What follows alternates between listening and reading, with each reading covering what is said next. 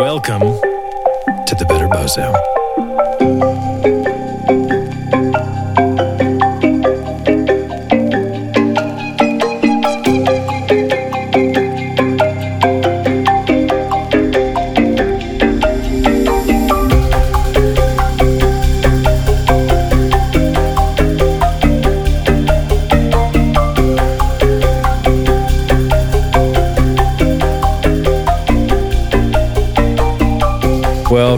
Better Bozo.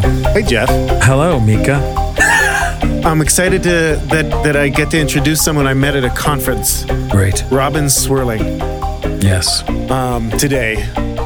And and Robyn, so you know, and so so everybody else at home knows, she is the founder and director of Works in Progress. Yep. And um, here, how about you? You tell us. I'll tell you all about Works in Works in Progress. Progress, yeah. It's an organization that aims to end sexual and gender based harassment in progressive spaces, which I'm not sure what that means. What is it? Just progressive spaces? I- it's a little weird. I, I, Only progressive spaces? I guess unprogressive spaces, it just keeps happening. But uh, there's a an innovative certification program that blends a values based training curriculum and strengthen workplace policies and procedures. Oh, cool. Okay.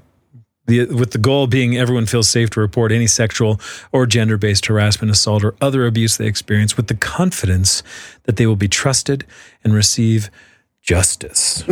That's pretty heavy. Yeah, and and knowing Robyn, um, I know that there's a shift there from, or having experienced one of Robyn's workshops. In fact, there's a shift there from just running through the mo- motions, which I think HR has been doing in companies Yeah. for a long time, And we talk about that in the episode, actually. and um, and we unpack kind of. Oh, wait a minute. What does this mean about us as better bozos and how we show up in our shared spaces? And not necessarily progressive ones. I mean, in fact, Like home, like like on the street at the bar. with their families. Yeah, at the bar, that's a good one. Not necessarily progressive, especially if we're a little buzzed or drunk.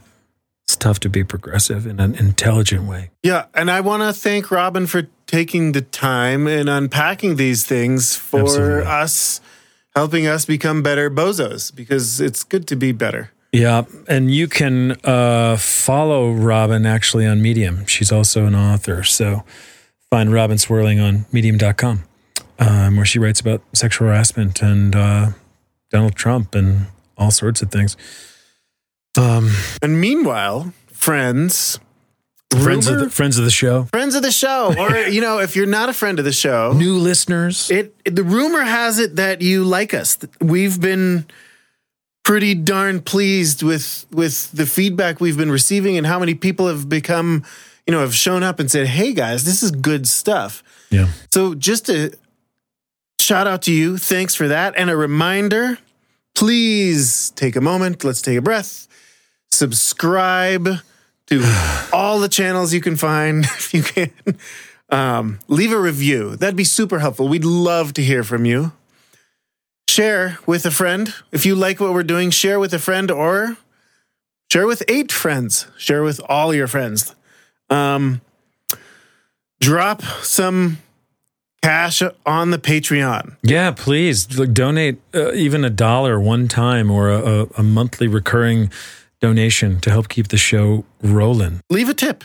You leave a tip. Leave a tip. That's nice. Yeah, help us help us buy a better Bozo coffee, um, aka pay for post production. Uh-huh. I mean, it is what it is, guys. We, Yeah. We'd appreciate your help. and if you could rate the episodes, rate the well, well, rate us actually, rate the show, and like us on uh, Facebook. Follow us on Facebook and also on Instagram, so that we can continue. It's a conversation we'd like to keep having. We've just started out the door and gaining momentum. With your help, the Better Bozo community is growing. I like that the BBC. The BBC. That's right. the Better We're Bozo- taking the BBC back. Occupy BBC. Correct. cool. Well, uh, thanks for listening. Hope you enjoyed today's episode of The Better Bozo with Robyn Swirling.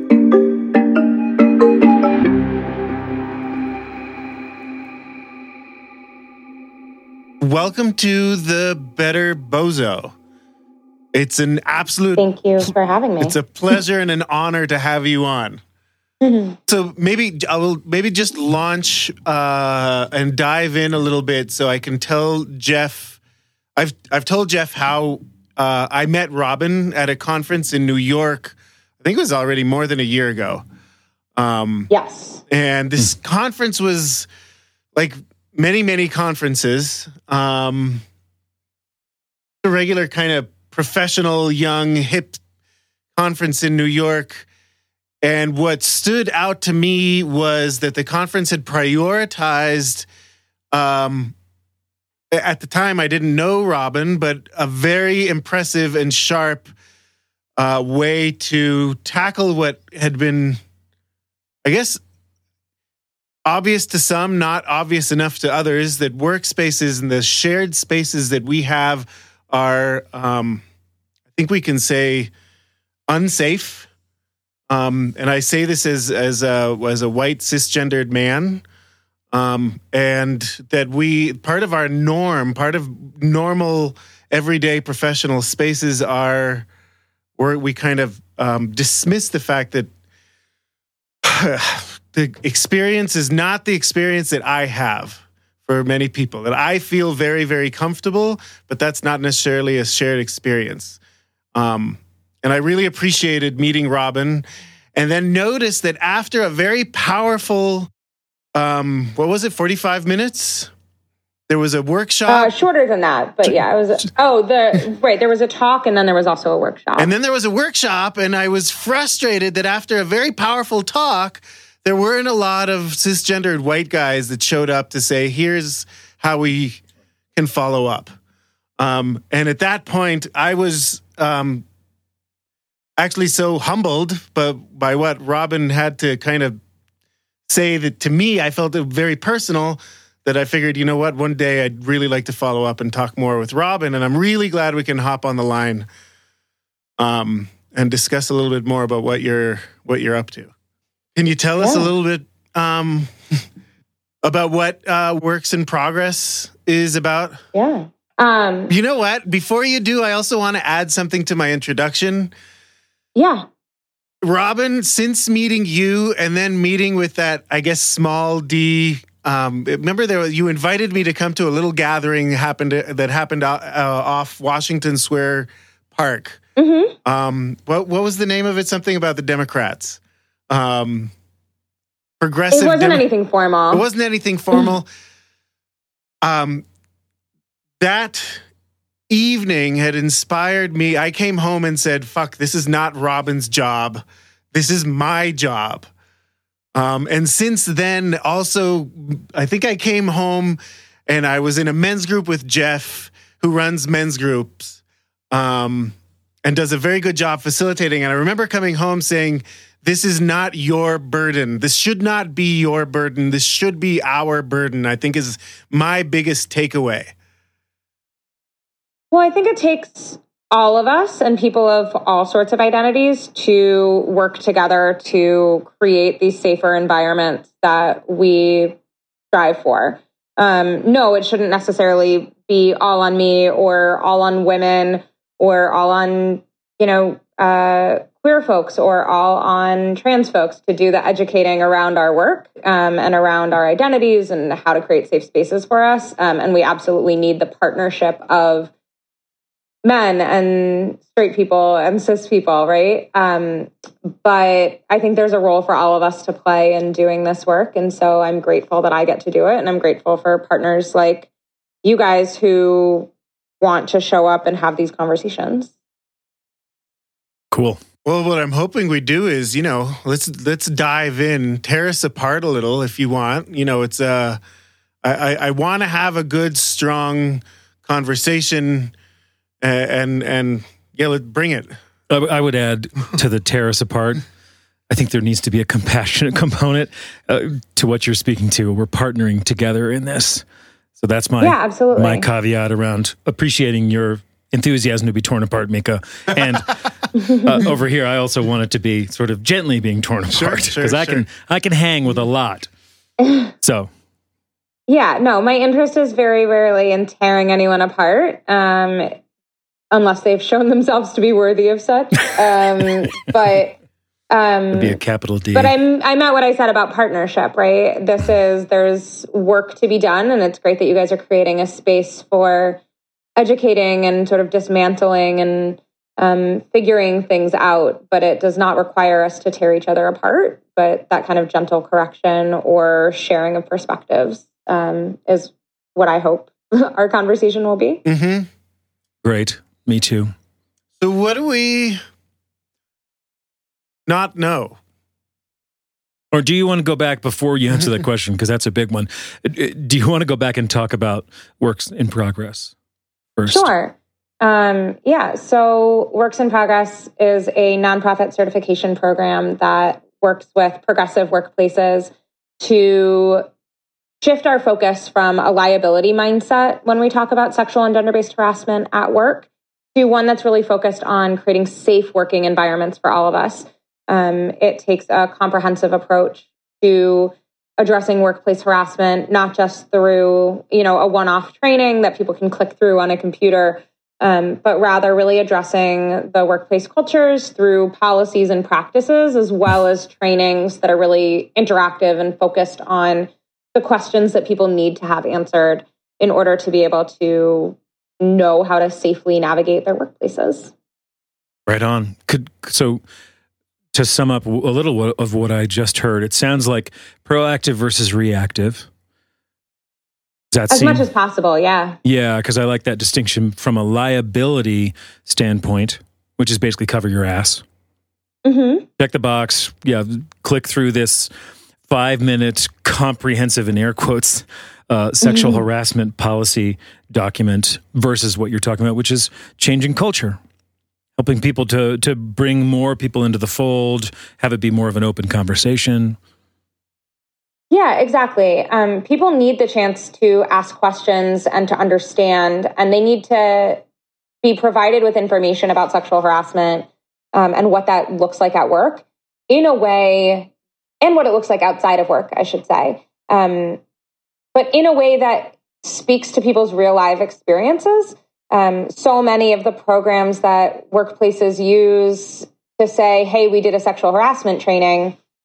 Um, are really black and white scenarios and they're like you know what did john do wrong in this situation it's like john shouldn't have taken his pants off in the meeting like well we know um, that's Bad from an actual uh, example that's an actual training Wow. example Okay. um, and uh, you know, and that's you know, we all know that, right? For the most part. And if you don't, great. Um, but we all know John shouldn't be taking his pants off in a meeting. Like I think we're all pretty much, for the most part, on the same page about that. Yeah. Um, but what people are less likely to know and understand is what their employer's responsibility are towards them as employees in terms of protecting them from harassment, who that harassment can come from. Um, in terms of it being coworkers, yes, but also everyone that you encounter as a result of your work, from vendors to the security guard at the front desk to interns, right? These are all people that your employer has a responsibility to protect you from being harassed by and to take action if you report that harassment. Um, and people don't necessarily know about that. They don't know about what happens. Okay, fine. Like in the office, sure, I understand this, but what happens when I go to happy hour or a conference? Um, how does this play out? And what kinds of steps can I take through my workplace's policies and then also as an individual just existing in society to lessen the risk of harassment and to lessen the impact on myself and others. Um, and so that's the kind of stuff that we do, and we address them. We address these situations really clearly through policy, and then also do training so that people can have these questions answered or be made aware of, you know, the full scope of things. hmm. So one of the things you said, and thanks for all that, going to happy hour. Now that's mm-hmm. fascinating because Meek and I were just talking before we hopped on with you about what is our responsibility in the community. What is our responsibility, for instance, when we see a man catcalling a woman, just to mm-hmm. use those those terms gender wise. Uh, and that has me really curious of okay you go to a happy hour it's not a work function you're there with coworkers i i'm really curious well, I, I can make up lots of stories where obviously damage can be done with sexual harassment and then there's no way that doesn't come into the workplace but if it didn't happen in you know that that the literal brick and mortar workplace uh, it feels like a gray area i'm curious to hear more about that it absolutely is and can be a gray area. And there's a lot of, you know, dependent factors here. So is it a work sponsored happy hour mm, or something right. you were really expected to go to for your job? Or is it just something where some coworkers went out for drinks of their own volition after work, right? Um, those are different situations and could be held up legally differently. Um, but what you're saying in terms of, you know, it may not be a work event, but what happens at happy hour with your coworkers can come into the workplace is one of the things that I talk about in trainings with hmm. folks because that's absolutely true. Um, even if you're not at work, the people that you're interacting with, who you have to interact with in a professional manner, the conduct outside of work has a lot of bearing on how you feel about a person, how safe you feel working with that person. Um, if I'm at a bar and I watch my coworker, you know, and, and I've, it's just a bunch of coworkers going out essentially as friends after work, you know, but then I see my coworker take some super drunk girl home, mm. um, that's going to impact my feelings on this person. Um, or if I, what I hear about happening, you know, if I hear people talking at work on Monday morning about their activities over the weekend, that does have an impact. And so, one of the things that's really important in my work is expanding our definitions and understanding of sexual harassment mm. away from just the very strict legal definition of it, which requires things to be severe and pervasive, which require them to generally have occurred like within settings that the workplace controls, you know, that your employer controls to a certain extent. Um, and instead shift to this understanding of there's lots of behaviors that may not rise to the legal definition that might not be legally mm-hmm. actionable but that nonetheless have really severe impact on your ability to work with somebody yeah. um, if i don't feel like i can work safely with you because i've heard you use racial slurs or i have witnessed your you know unsafe or unsavory behavior towards um, towards other women or things like that, like that is going to impact how I work with you, whether that happened at work or at the bar. Well, I feel like diving in here a little bit and getting a little vulnerable. Um, since the idea here with the better bozo is that we get to speak with guys, we get to speak with some bozos and identifying as one for a second, knowing that, you know what, what you're saying, what I'm hearing, um, I have to admit, gets very confusing and alarming. And suddenly I feel like I'm threatened. And suddenly I feel like, wait, I don't know exactly where one line starts and the other line ends and where a safe space is. And I think that's part of the tension around our conversation. Um, and I'm wondering if we can actually contextualize this even further, sharpen it even further. Um, maybe step away or tw- step around what feels like a little bit of HR conversation. And I realize that when it comes to legalities and when it comes to uh, professional approach, yes, very legal language needs to be used, but can we dive in a little towards, damn, Robyn, I'm not sure where I'm on safe ground. I um need some help, I guess. And I say this as a bozo hoping to get better. Does that make sense? Yeah, I mean, I think it's um there's a lot of times where people are feeling like, you know, well, what what can I do and what can't I do? Um, I would encourage you to think about, you know, if there's a joke you want to tell or a comment you want to make or something like that, as soon as it triggers something in your head of like, should I should I say this? Like the answer is probably no, right? Like you already know that you're questioning that. Uh-huh. Um, you already know that like it's maybe it's iffy. And in those cases, I would say, you know, it's not that things are supposed to be, you know, uh, uh, like not allowed or out of bounds. Um, but rather, you know, and it, it's not about like killing anyone's fun. I am not trying to be a buzzkill. Um, but I think that those moments are the times to think really clearly about uh, consent in our interactions with people. Um, we think about consent most of the time when we're talking about sex stuff or sexual assault. But consent is something that we use all the time in our everyday lives, right? If I ask you, hey, do you want to go to lunch today? Uh, do you want to go to the Indian place down the street or do you want to go to the pizza place three blocks away? Um, do you want to eat there or should we bring it back? Do you want to split stuff or should we each get our own thing? Right? All of those are moments where we're ha- navigating like a consent based conversation.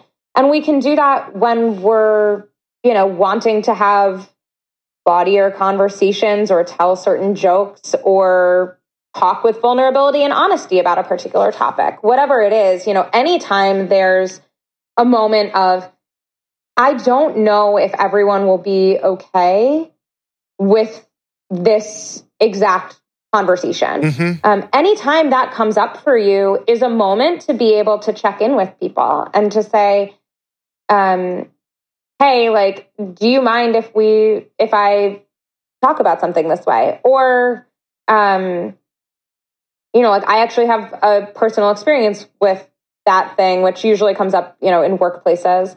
Um, but I actually have a personal experience. You mind if I share a story about it? Um, and it gives people the opportunity to say yes or no, right? And we need to be cognizant of our power dynamics in those moments. But um, a focus on consent helps us navigate the trickier moments, I think. I super appreciate that. And, and I, th- I agree with you. And, and because I'm a therapist, I've been working this for years, that's becoming second nature. Like I had a 90 minute conversation yesterday with a man, and I must have asked 20 times, May I offer something? May I reflect something back to you? And, mm-hmm. and that's come with a lot of sort of blood, sweat, and tears on my end of being a bozo and entitled white dude and having to get humbled and schooled many, many times. And so, yes, right on to consent and being able to do that. I'm also really interested in repair because one of the dynamics I see a lot of is we just step in it. We step in shit. We, we get ourselves in hot water because we're not trained, nor do we necessarily, as white cisgendered men, have to think about that shit. Um, and one of the stickier dynamics that I've been in and witnessed and, and can imagine is I've just stepped in something, right? It's like a big fart in the room and everyone looks really awkward. That's a place where I get curious. How do we help men, especially? And I would say in this case, I, mean, I know we're I'm, I'm using gendered language here, but men and women. How do we help men say, whoa, sorry, wow, sorry I said that? Uh, and also help women lean in there. Because, uh, and I'll, I'll say a little more about this. I think what I've seen happen quite often is a man will do something unbeknownst to him, and then a woman walks away not saying anything, and suddenly he's a perpetrator, but he doesn't get the opportunity to, to know his actions and the impact, nor shift his behavior and still stay relational with this person. So that's a big challenge I see. Yeah, that kind of repair is really essential. Um, one of the things that we know is the most effective kind of programming that we can do for people, um, both within the workplace and just for navigating the world, is yeah. bystander intervention, which allows you to speak up for yourself, but also for other people. And that, I think, more people learning those skills and feeling equipped to say something in the moment um, or shortly after the moment, right? You can always go talk to somebody the next day and say, hey, that thing you said last night made me really uncomfortable. Yeah. Um, or, hey, I think that thing that you said to Robyn made her really uncomfortable, and I think you owe her an apology. Mm-hmm. Um, so, learning those skills and techniques is one thing that we can do for everybody, regardless of gender. Um, and I think this is one of those moments where, you know, we talk about partnership and whose job is it to do these things. And you know, Mika, you talking about, you know, it's not your job, meaning me, right? It, it's my job, meaning you as a white cis man. Um, and that's those moments, right, where you can say it. It doesn't necessarily have to be, you know, you said something, Jeff, that made me uncomfortable, and I just walked away. You know, if it's just the two of us, that's one thing. But if there's a third person there, sometimes it can be that person who says something. So that's one thing. the other is um, absolutely about um, how people receive that feedback. So, mm-hmm. so much of the reason that none of us say something in the moment is we've been really conditioned that your response is going to suck, right? Like mm. the response that we get is going to be that we need to lighten up or, you know, we don't know our own experiences as women. Like right. we're not reliable narrators of our own experiences. And so we don't actually know what we just heard or what was said, right? Like I didn't mean it that way or, you know, you you took that the wrong way Sure. or things like What's that, or it was just a joke. Lighten up. Yeah, exactly. Yeah. Like all of that, the immediate shift to hostility that can make us feel really unsafe. Um, and, you know, if I know you really well, maybe it's, I'm more able to do that. But if it's a guy that I don't particularly know, I don't know how his response, what his response is going to be. And this is true regardless of gender, right? But I don't yeah. know what somebody's response is going to be. I don't know how hostile things are going to turn. And especially when I'm talking to men, I don't know if I'm now in physical danger. Right. Um, and so, you know, and it's, you hear a lot of like, well, why would you think that? Why would you expect that men are going to physically hurt you? And it's like, well, I, I actually just don't know because sometimes that is what happens, right? We well, there's quite news a story after record. news story. Yeah. Right, we have story after story of women refusing to give their phone number to a guy, and then he murders her in a parking lot. Yeah. So it's uh, it's not that simple um, as just like how do you lean in or feel empowered to speak up. Some of it is learning the track record and getting to the point where guys are going to say, "I'm so sorry," and actually feel like we are going to get that repair moment. Um, we don't, as all of us as people, I don't think it comes naturally to most of us to accept that kind of feedback and immediately go to the I'm so sorry. I definitely did not want to hurt you. How can I make this better place? Um, I am guilty of this as well, right? Of being a person who very much feels like, oh, I didn't mean to say that. And it's like, right, let me take a step back and figure out how do I make this better for somebody. Um, and so that moment is really important. To what you're saying, though, it's essential that people be able to um, to hear that their behavior was a problem and make amends. And if they and if you don't know that your behavior was a problem, how can you do that? Right. So it yeah, is. Um, some of the work that we all need to do is figuring out how do we address this behavior in the moment or shortly thereafter so that we do give people a chance to fix it and to grow. You know, I'm I'm really appreciating what you're describing as um, kind of a, a shift into calling in culture from calling out, even though I think there's a place for call out culture as well. I'm I'm really curious um, because you're you step into uh, you live in Washington D.C. right, and you've been involved. I do. Pardon, and, and you you're involved with with different political movements and um, high level kind of professional workplaces, which I can imagine may or may not um, prioritize what feels to me like a a transformation uh, into a highly vulnerable personal space. That's something that's a real priority to to breathe that in. I can imagine in a in a in a in an office space where everybody's wearing a suit and there's deadlines and deliverables and outputs and outcomes and things need to happen now, now, now. Um, but and then and then you're I, I I don't know how it works exactly. If you're invited into an office to to you know stop the pace for a second and and and what happens do you do you can can a transformation take place in a workplace between professional colleagues to the extent that you're describing? Because it feels to me like this is an, a massive personal moment. Like this can be uh, years of, of work that needs to be put into this. And I'm just curious if that's, you know, what, what your experience has been. I don't know that, you know, massive personal transformation takes place all the time. I think it is more about shining light on concepts that are really confusing and haven't been terribly well explained to most people most of the time. Um, I am sure that some of the trainings I've done or the work that I've done with folks have led some people to leave that room and have some really good self reflection about the ways in which they may have um, harmed other people over the course of their lives through the kinds of behaviors that we talked about, or by not stepping up into a moment where they had a chance to make something better for somebody. Um, I do think that that happens. I don't know about massive transformation between people. One of the things I've had to learn in myself is um, I'm very inclined to want people to believe the same way as me um, and Seems to natural. convert somebody to believing the same thing. Uh-huh. Um, and sometimes what I don't actually, what I need is not actually for them to necessarily get all the way to believing all the same things as me, but I need their behaviors to change. And so sometimes that behavior change alone is enough. Um, and so I don't, while it would be wonderful for people for workplaces and workplace cultures to transform enormously from a place of vulnerability and understanding, like you're talking about.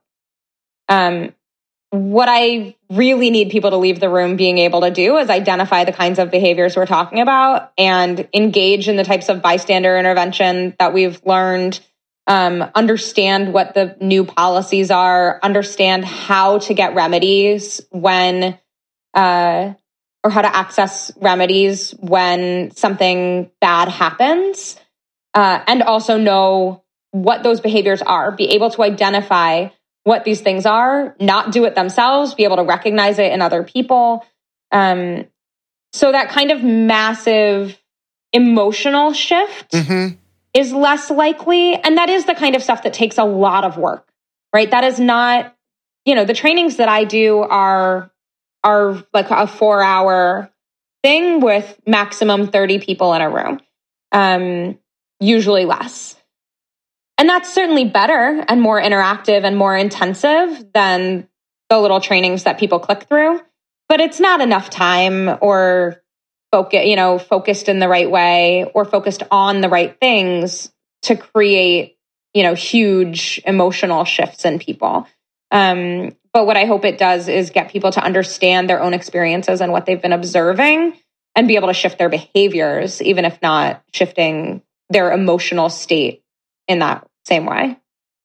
Something that comes up, and I, I, I really appreciate this, but something that comes up around that, uh, because uh, especially in the more progressive places like where Mika and I live, Boulder, Colorado, um, I see a lot of men behaving, quote, the right way. And it doesn't necessarily translate into any sort of, um, uh, I would say, lasting change necessarily.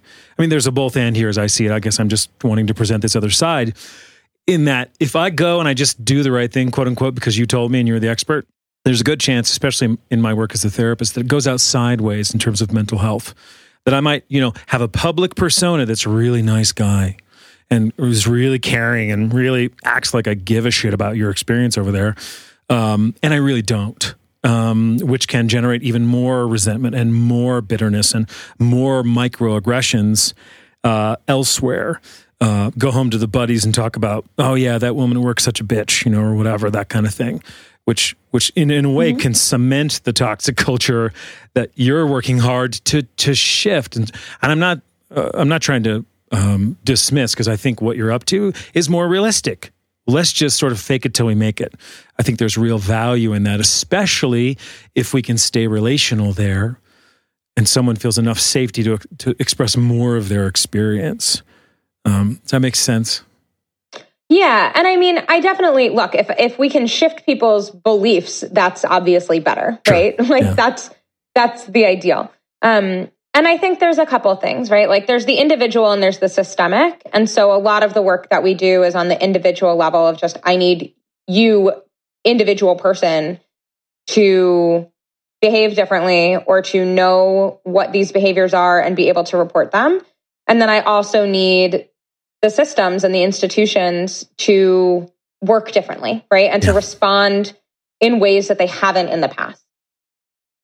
I think um it's and it's really only at the extreme ends of hostility, I think, that we want to only see behavior change, not belief change. And I think we always want to get the belief change. It's just, you know, what's realistic.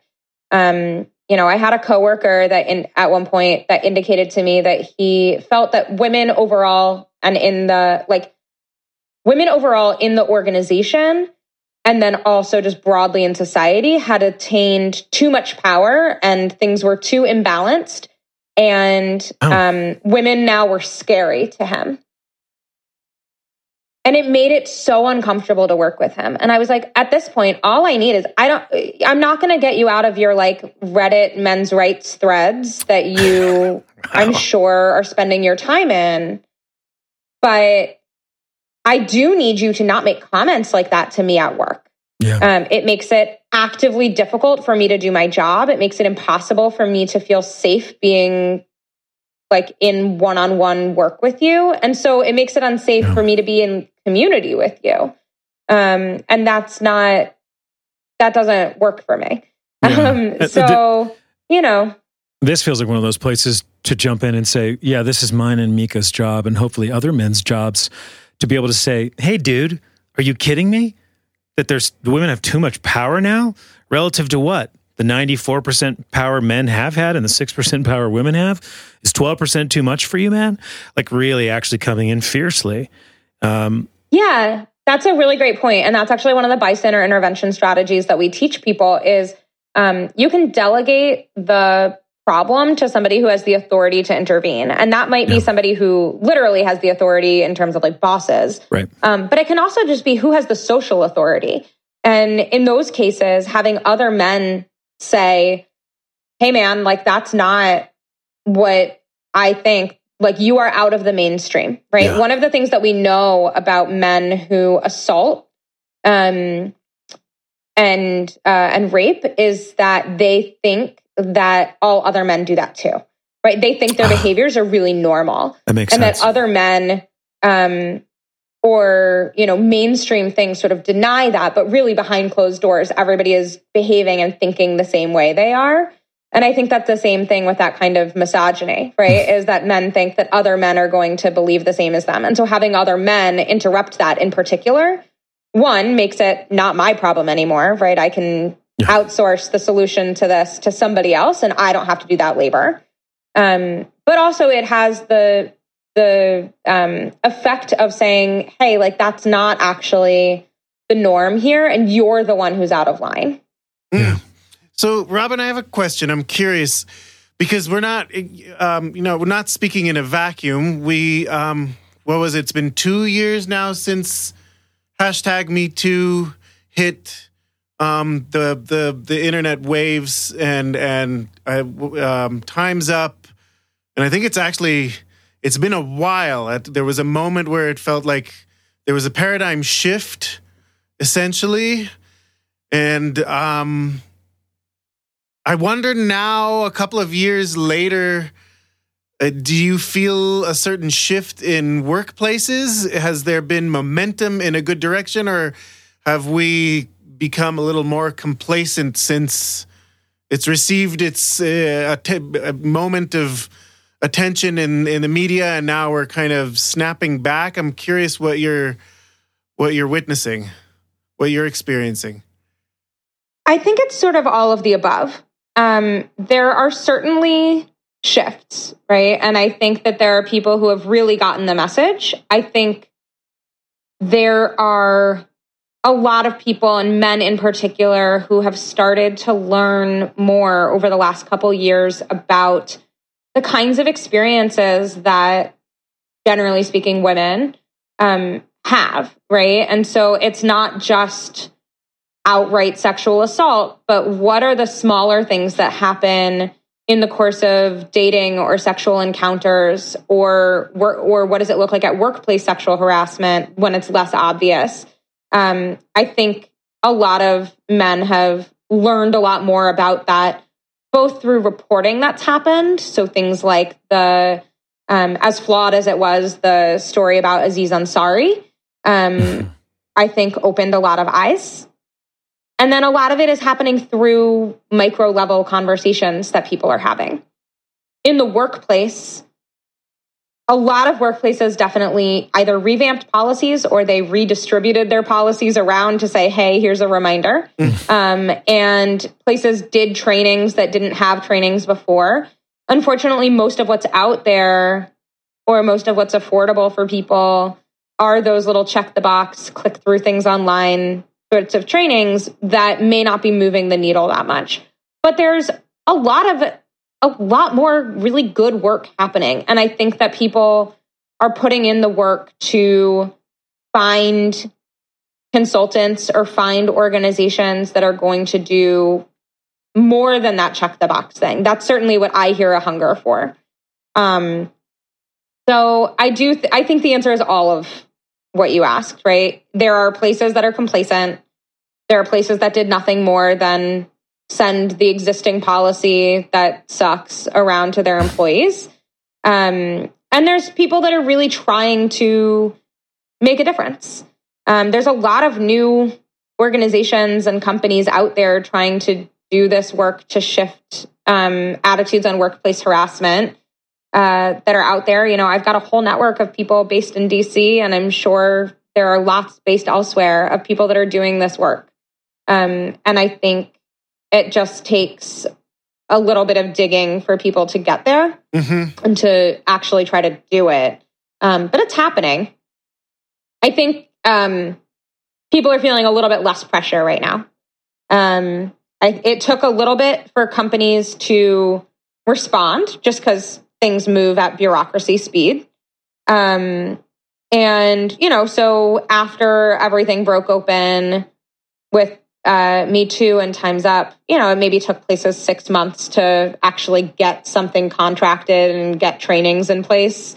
Um, and then folks were doing it. And now I think it has gone a little bit back into the complacent space where there's just a lot less pressure on everyone's necks to do it. Um, but I still get inquiries. So uh, there's definitely people still saying, hey, we want to do this and we want to do this right. That's good to hear. Uh, this larger sort of meta view that, that you're describing, uh, something feels quite relevant in the into interpersonal one-on-one or in small groups, which is the follow-up like in really moving the needle, not just having like a seismic disturbance and then the needle going back to where it has been, is the follow up. Any sort of interaction that I find, like for instance, I'm it's still quite an edge for me. Mika and I were talking about this earlier to intervene and say, "Hey, man, that's not cool. What you just said is not cool." Um, because of my own trauma, both small t and big T, with the aggressive masculine. Um, and also I'm a big dude. I'm kind of imposing. I have a deep voice, and so I try to be go in like a lamb, and people seem to receive it like I'm a lion. And so already I'm like, oh my god, now this dude wants to fight me, and this was not what I bargained for. Um, but if I am able to say something, for me, it's huge, not just for my relationship with that person, but also myself to follow up with a person to say, hey, I want to check in with you about what I shared. And you know want, want to see where the impact was and um, so that follow up and certainly organizationally following up with the next training or a refresher training or uh, who knows back to the cultural shift that feels really big and also i get curious for most men there's zero incentive to do that there's zero incentive because I'll just go to some younger, not as uh, aggressively resistant woman to you know ply my misogyny and sexism. Um, so I'm not sure why I'm saying that, but it, it feels like a both the following up and also the sort of disincentivized culture that we have when it comes to you know why do that. Yeah, so I mean, I think I would throw this back to you with an exercise that we do that I do in trainings, which is to ask um, when you've witnessed harassment, whether at work or out in the world, on the subway, whatever. Um, when there's something that you've seen um, what is what is it that has kept you from speaking up? So one thing is sort of that perception of you as sort of an aggressive, you know, bigger guy, and how that might come across. Um, but what other things are there for both of you that keep you from saying something in that moment or afterwards? Oh man, I don't want to be perceived as uncool. yeah. Yeah. Let's just put it out. I mean, I don't want to be I don't want to be that guy. Don't want to be the nerd and or, or the whoever in class. I mean, a lot of this takes me back to high school and being in with the in crowd and not wanting to be a a, mm-hmm. a loner and a geek or whatever the name. I mean, I yeah, I that's yeah, isolation. That's what it, and I think what you're naming, and I, and also one of the shifts that I've definitely noticed. I think we can I don't know that this is true. My experience in my in my everyday life is there are more men's groups, for example, that are mushrooming up in cities across the country and around the world, I want to say, than I'd experienced 5 years ago. 5 years ago, 10 years ago, um, there were women's circles that I knew of everywhere, but I didn't know of so many men's groups and so much men's work going on. I think that's a big shift that has happened, which is which doesn't directly tackle sexual harassment, but maybe it it does in a in a more holistic approach. Um, and in that sense, kind of shifts the paradigm towards making it more cool, quote unquote, um, to not be a douchebag, to not be to not to not harass women, to not be a bully. Hmm. Well, so what has you bringing that up? And like in terms of her question? Oh, in terms of your question, I think if you're asking what's held me back in the past, um, and growing up, we've we've spoken to this before. So we we have different. Um, I was raised in Jerusalem, um, which is you know we we highly militarized. There's an occupation happening. There's a lot of masculinity. There's a lot of chauvinist and machismo um, atmosphere in, in, in growing up in high school, and that's pretty much a pervasive cultural moment. And in that sense, I think what's held me back is still wanting to belong and be in the in crowd in that sense. And I'd like to think these days, maybe it's because, you know, for the past couple of years I've been living in Boulder, that that's shifting. I don't know that that's true all over the place, but that's is what's held me back in the past. Yeah, I think there's, you know, there's when I ask that question when I'm working with groups, there's a lot of answers that come up and a lot of them are the two that you said, right? Of being, you know, your physical presence coming across a particular way and we know that that is definitely also racialized um, mm-hmm. you know for men of color to be able to step into a moment um, and be perceived a particular way uh, especially guys who are bigger um, and are going to be perceived as a physical threat like that's a thing um, the not wanting to rock the boat or not wanting to seem like you're being a buzzkill or like you're less you know fun or less down than everybody else um, is another. The other things that come up are things like, um, for me, it's always I can never figure out what to say in the moment. I can never come up with the right words mm. right then. Yeah. Um, I will shout back at street harassers like two blocks later. I have the perfect thing to say. Um, but uh, you know, other things are things like I don't know the entire situation and I don't know the context, and so I don't know if, if jumping yeah. in in that moment is going to be um, welcomed. I don't know if a person would want me to say something. A thing I hear from guys sometimes is uh, I don't know if it's really my place. Like, I don't want to speak over or speak for this woman who is having this experience, um, or, you know, and be seen as like sort of paternalistic in that moment. So there's all kinds of reasons and obstacles that we all have for not feeling like we can speak up.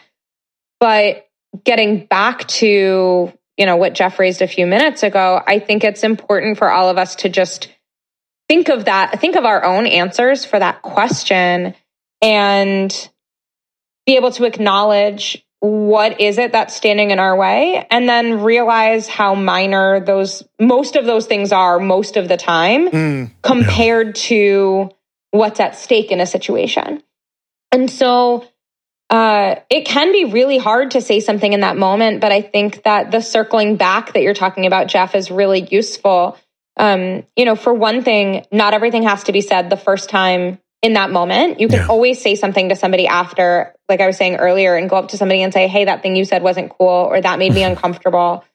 Um, you can also always go up to the person who was harmed in an interaction and check in with them and say, Hey, I, I heard what he said back there. I thought that was really inappropriate. How can I support you in this moment? Mm-hmm. Right? What do you need? How are you feeling about this, etc. And then, yeah, it's not a one time conversation and it's not a one time interaction. Um, when we do trainings, uh, we do like surveys ahead of time to learn what people's attitudes are and how, you know, what do they feel about the workplace culture. And we do surveys afterwards that assess, you know, how much did you learn in this? Right? And how more how much more comfortable if at all do you feel with um, understanding what sexual harassment is or how you can address it? And then also what additional trainings do you want? What additional conversations do you want to have?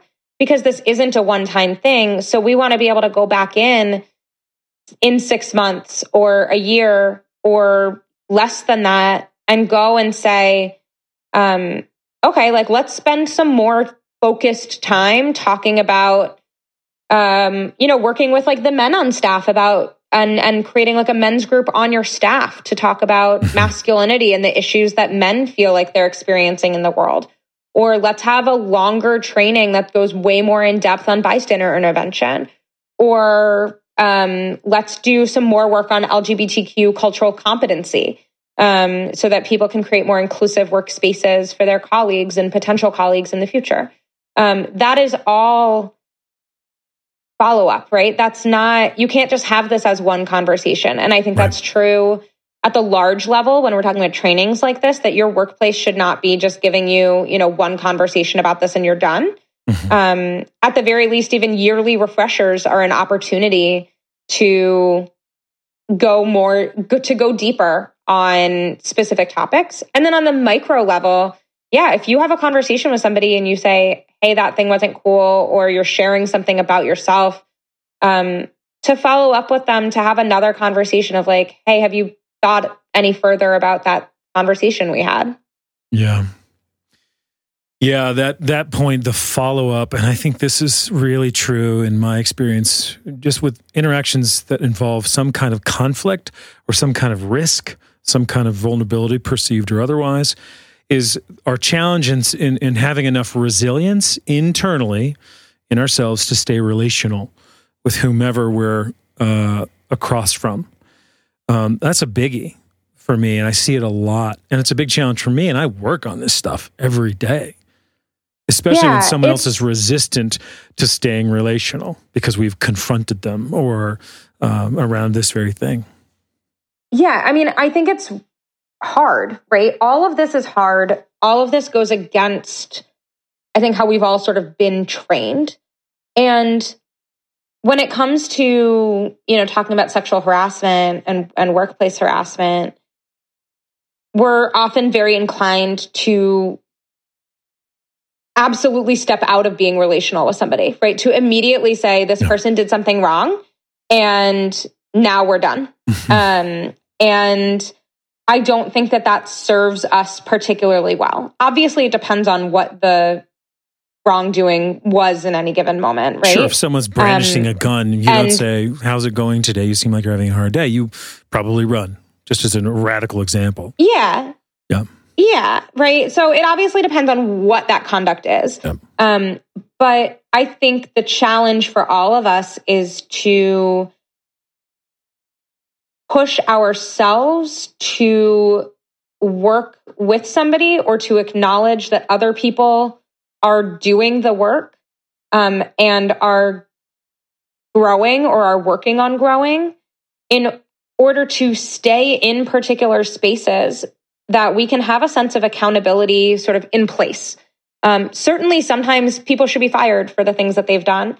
Um, certainly, sometimes people should not, you know, even if there's work to be done and growth to be had, and you want somebody to be doing that work, maybe staying within that workplace while doing that work is not the appropriate response for what they've done. Um, people need to go away and do that work sometimes. And that doesn't mean be gone for six months and then come back. Um, like you actually have to do the work. Time is not the work. Yeah. Um, but uh, but other times there are opportunities for growth. You know, I think this goes back, Jeff, to what you were saying earlier about wanting people to have the chance to grow and be accountable for their behaviors, and that we need to confront people with the things that they've done that were harmful in order to give them the opportunity to make amends and to repair the harm that they've created. And so and sometimes people can do that within the context of staying in their job. And that doesn't mean that they maintain all the power they had. Um, it might mean that they don't get a raise this year. It might mean that they are no longer in a supervisory role, right? There are all kinds of things that we can do. Um, but maybe that work happens through mediation, maybe in a workplace um, and a community that is willing and able to do this work that looks like doing restorative justice work Mhm. um, if everybody involved is amenable to that and feels able to engage in that. Sometimes it can be additional counseling or training for people. Um, one of the things that I work with uh, workplaces to do is to make explicit what the possibilities are for consequences or actions beyond firing, right? Most people's policies say, you know, uh, you know, the punishment for violating this policy, something, something, up to and including termination, right? Um, but it doesn't say what the up to is. Um, and it doesn't tell you, you know, what could happen. And so we don't have much collective imagination around how to solve for this. Yeah. And that's one of the things that I work with folks on creating is what can accountability look like beyond firing somebody within this workplace? What is the space between a note goes in someone's file and they get fired? Mhm. What do we put in that space and how do we create accountability and create the capacity for growth and recognize the capacity for growth because it's not aligned with our values since I work with progressive organizations. It's not aligned with our values to discard people. Um, so, to the extent possible, how Mhm. can we make possible the doing of this work in a way that is safe for everybody, um, but in a way that we come out stronger on the other end of it?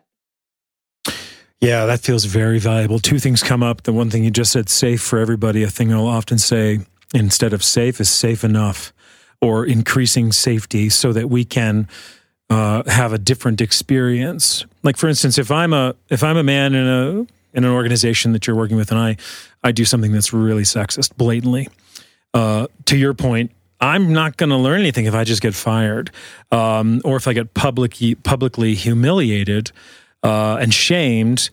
That probably has me not back to the disincentivizing.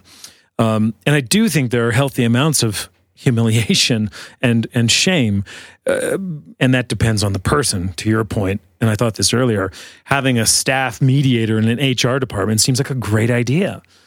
You know, someone that works with the whole the whole company from you know the top down um, to make this a more just active, engaged, open dialogue in that culture shift. That all feels hopefully, well, I don't know if hopefully is the right word, but that all feels, yeah, really important in terms of this change. And I think it's not it's not that shame is what we want people to feel. necessarily. Oh, I, am not saying that. I'm Um, just making the point of, Yeah. uh, to your point, the note in the file versus termination. Uh, note in the file, not enough consequence. Termination, maybe too much consequence, depending on the egregious nature of the act. Yeah, it depends on the action. It depends on, you know, there's some workplaces that are large enough that you can shift people away from having to work together and that Yeah. solves the problem. Um, there may be other problems there as to why, you know, interpersonal conflict ar- arose in the first place. But Mhm. broadly speaking, if if the solution that somebody needs is just that they need to not work with this person anymore, Yeah. um, then sometimes you can create that. In lots of the organizations I work with, that's really not possible. So, what the correct response is to some, you know, to misbehavior is not so much like, okay, well, it was this kind of conduct, which we're going to say, you know, which we put on a ranking scale. and then the punishment for level three is X. And so that's what we just do, right? You have to match things based on context. Right. And I, I know lots of places have ranking scales or sort of threat level assessments. And um, if that works for them, that's great. But to me, I think you need more nuance than that.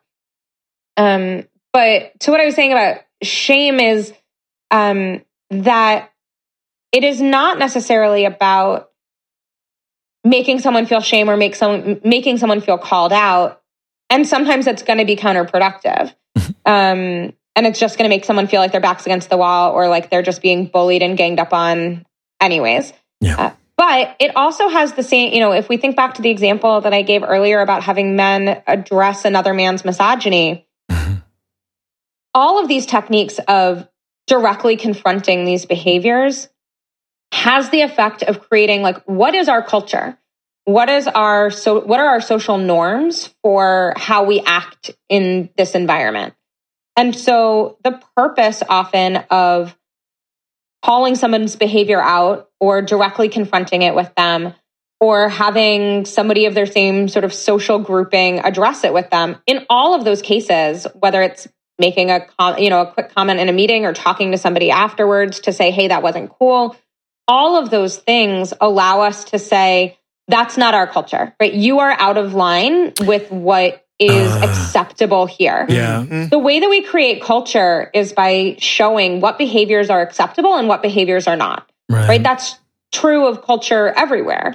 And so when we have cultures, when we have workplaces or societies or friend groups that allow misconduct to go unchallenged, Mhm. That allow sexist comments, that allow pregnancy discrimination, that allow, you know, unchecked, unwelcome sexual advances, all of that, um, that tells us that the culture is that that's allowed right? And so even though the law says it's not, if your workplace says it's okay, then it's okay. And so that's where it's on all of us as leaders in our organizations who have the ability to set agendas and policies and what kinds of training we do and all of that, down to each individual worker who has the power, depending on the situation, to say, hey, I don't like that, or Mhm. that was um, a really inappropriate comment or uh, or even just going wow right at Mhm. somebody's misconduct all of that is something that pushes back and says our culture doesn't allow that Mhm. and that's what we have to create is a culture where that kind of behavior isn't acceptable that as much as we say it's not acceptable uh, if it happens and nobody addresses it then it's acceptable Right. Tacit, implicit. Yep. exactly You know what? What I'm really appreciating hearing you talk and understanding a little more what um, about your approach to work is um, the how you flesh out and shed light on a ginormous uh, and and uh, what I've experienced in the past is a very scary issue to talk about. It's it, it it it can shut down a room. It can shut down a person. There's not mostly because I, to be honest, don't have the language, and I feel am lacking tools in my kit to unpack um, uh, uh, the tension. And I, what I'm appreciating is it feels like that you provide language and tools to be able to face something in a common, collected, and professional way that doesn't cause it doesn't need to be scary. It can actually we can actually shift culture consciously, clearly, um, with a level-headed mind. Um, it doesn't need to be a scary moment. We can all actually agree to be on a learning curve together and grow um, as we are um, more and more accountable to our shared spaces and to the safety, who are all of our safety in our shared spaces.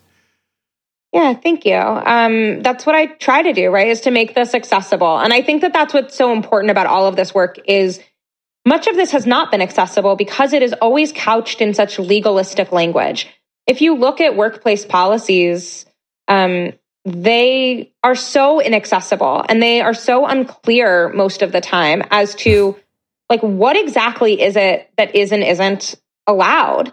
Um, what is the threshold for that? How do i access solutions if i'm having a problem?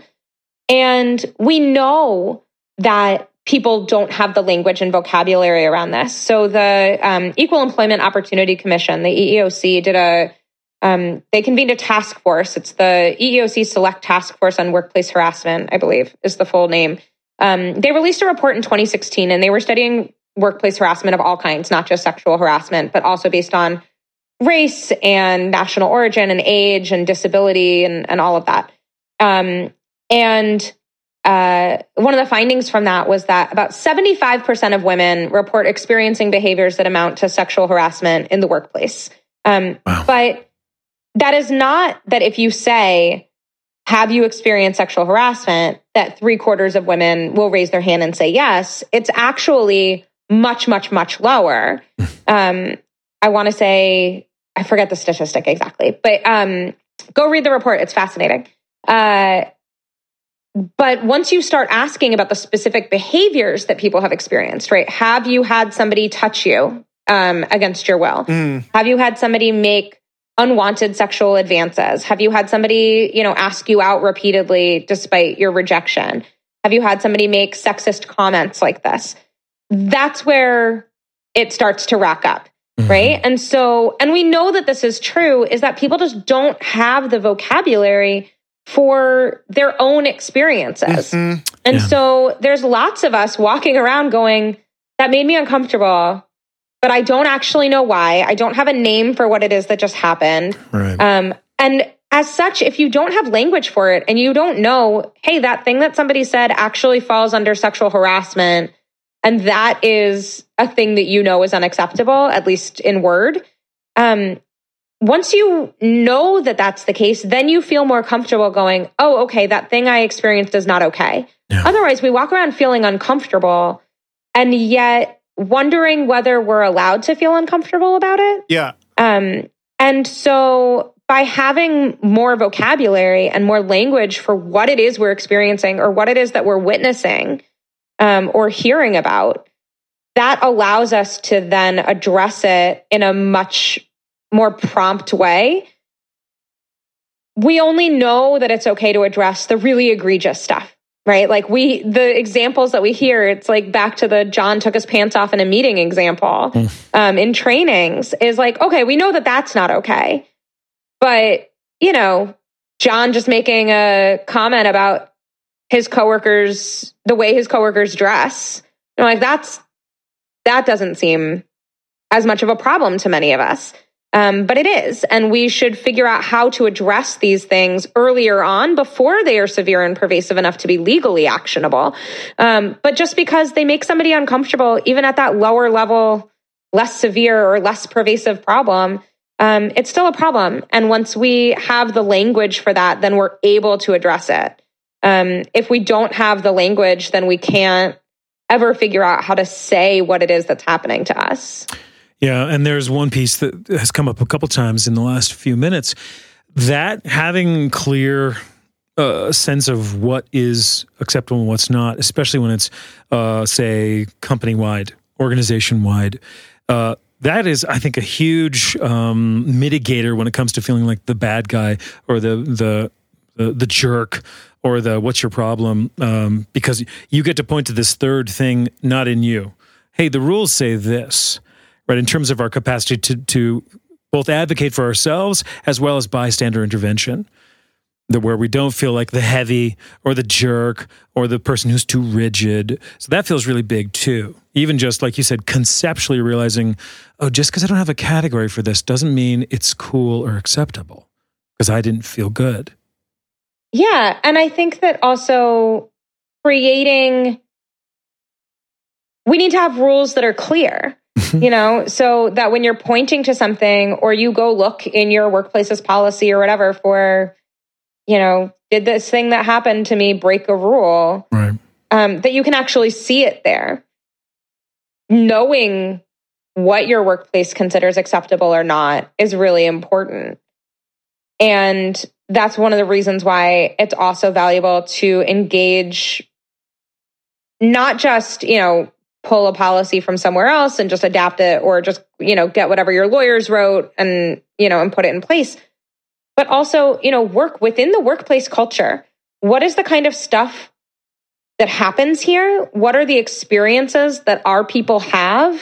You know, we have people that are going to conferences, or I have organizations I work with that work across cultures and across countries. And the realities of those things need to be right. written down and reflected Yeah. in the documents that we have. Um, making it specific to your workplace um, has a lot of value because you can start to see and connect with the language that's being used. One thing, and I, I think I want to hear from you. Uh, this also feels like a culture shift from uh, bottom line slash dollar slash profit centric corporations and actually human centric corporations and organizations.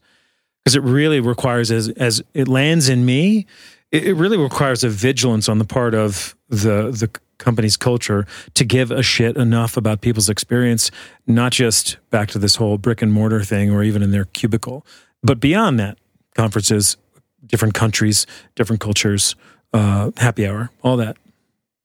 Uh, you know what I'm curious about? I'm I'm curious about. I love that you named the different cultures coming from you know, uh, coming gro- having been raised in Israel and knowing that there's a com- very different culture, but also very very similar.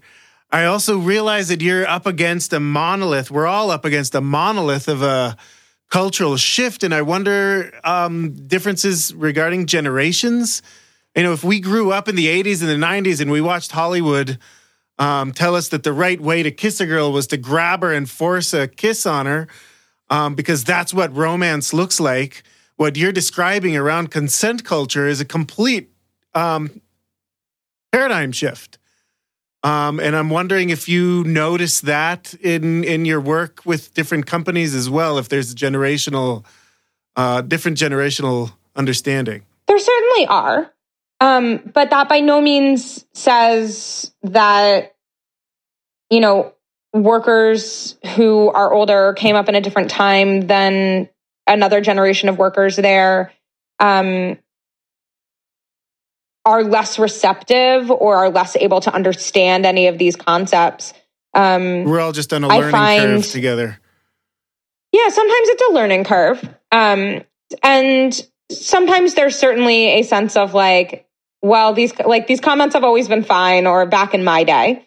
And that's, you know, it's it's something to work with and it's something that we talk through um, about how um, these behaviors were always there and it does not mean that it was okay then or people didn't object then. It's just Mhm. that people didn't necessarily either have the language to know that it wasn't okay or didn't have the power culturally or within any given company to object. And so it is not like the secretaries in the secretary pool used to love having their asses pinched by their bosses or getting pinned against desks. Um, and I'm sure some of it was perfectly consensual, but some of it surely was not. Um, and that just that somebody didn't say no does not mean that it was welcome. Yep. Um, and so that's, you know, stuff that we have to overcome sometimes. But I think there's a hunger at all ages and all generations to um, have working environments that are and feel safe for everybody.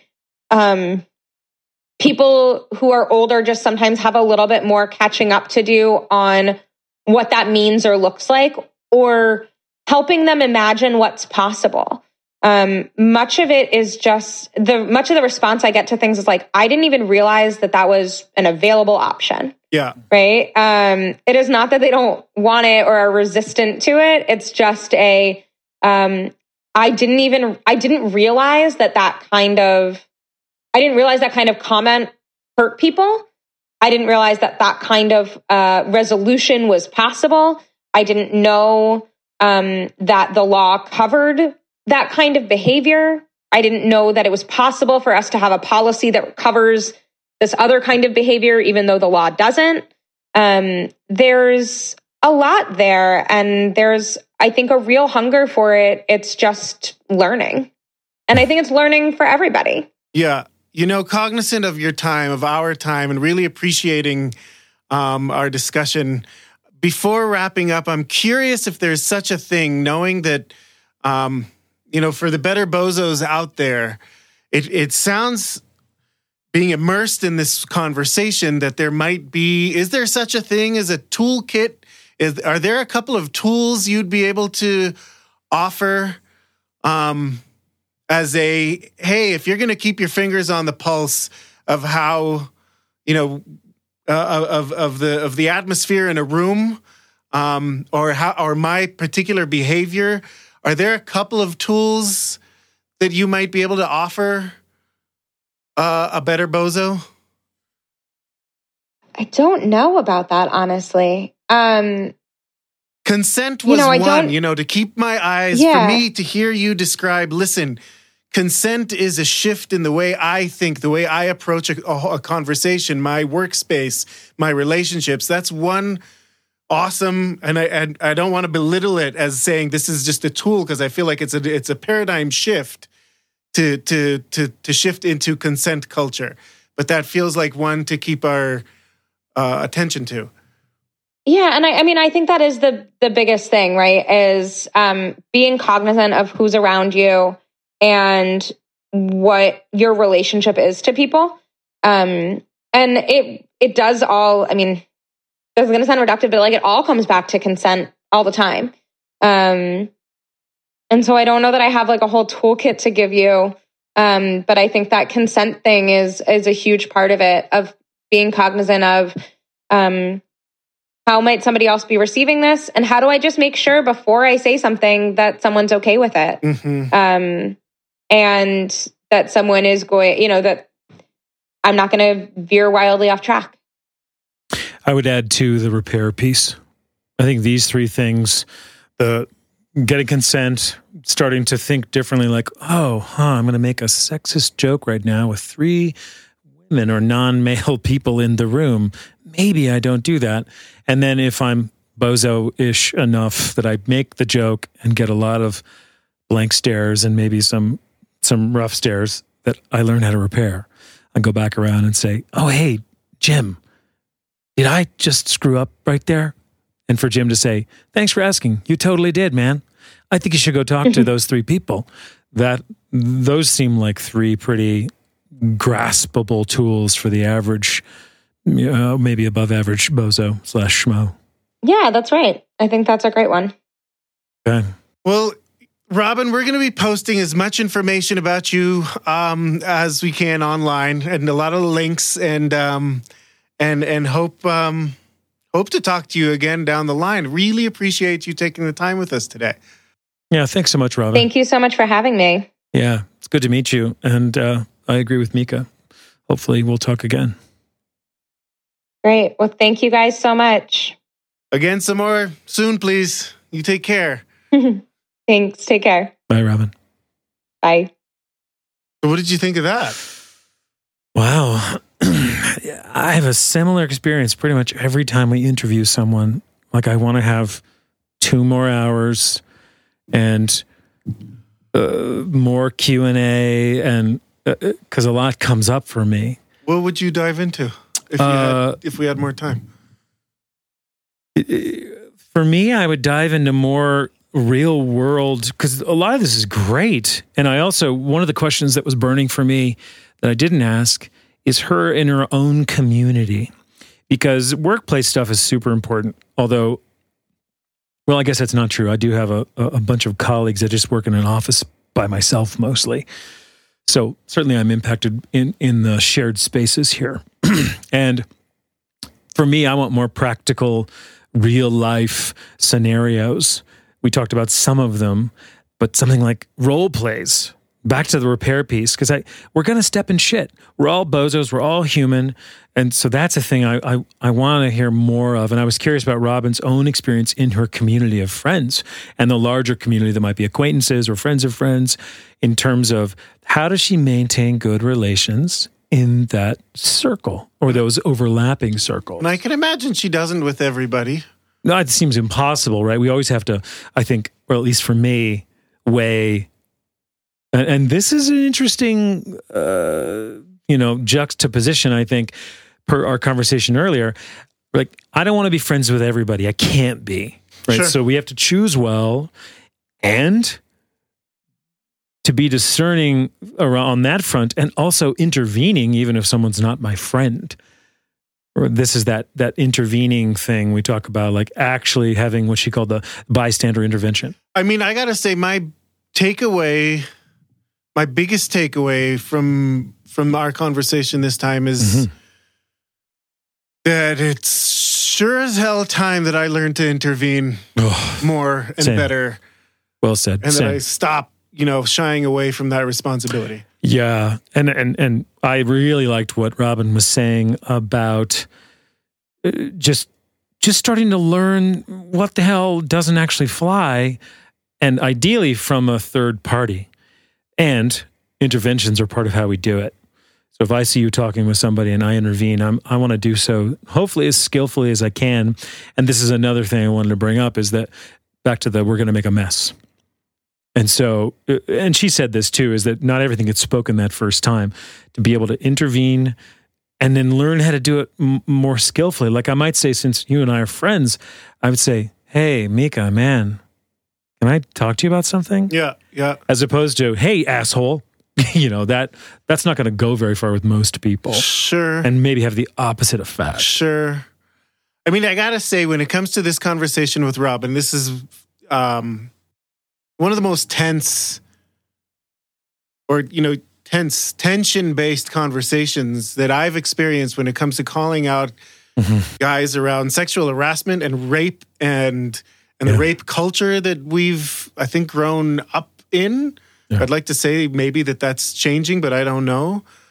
Um, and I think you're right. I think there's more here to discuss. I kind of feel like we, I appreciate how um, she, what she described f- feels like she can flesh out language for it, but it feels like we skimmed the surface. I feel like there's more to I dive agree. into. I I yeah. need I personally would like to flesh that out and dive in a little deeper even maybe it Same. means inviting her over for a full workshop maybe it like if she's giving a four yeah. hour workshop and we actually engage engage in her methods mm-hmm. then we get a chance to learn a little more yeah that's a, a great thought uh, and that does feel like part of our growing responsibility as men is to actively educate ourselves especially when i know for myself somebody calls me out it hurts I feel humiliated. I feel shame. And I tend to, depending on, you know, we've talked about this on the show, calling out versus calling in. Yep.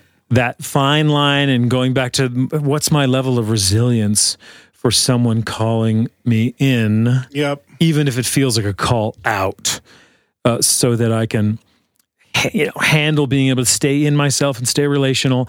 And what you just said feels like, oh, wow, what a great way for me to build my resilience around knowing this isn't a personal attack on me when someone says what you said was not cool. Mm-hmm. It's actually someone caring for someone else and ultimately caring for me so that I can learn how to how to actually care for others better, be more relational, be more aware, uh, more uh, aware of consent, everything like that. Um, and I think time wise, we should probably wrap this up.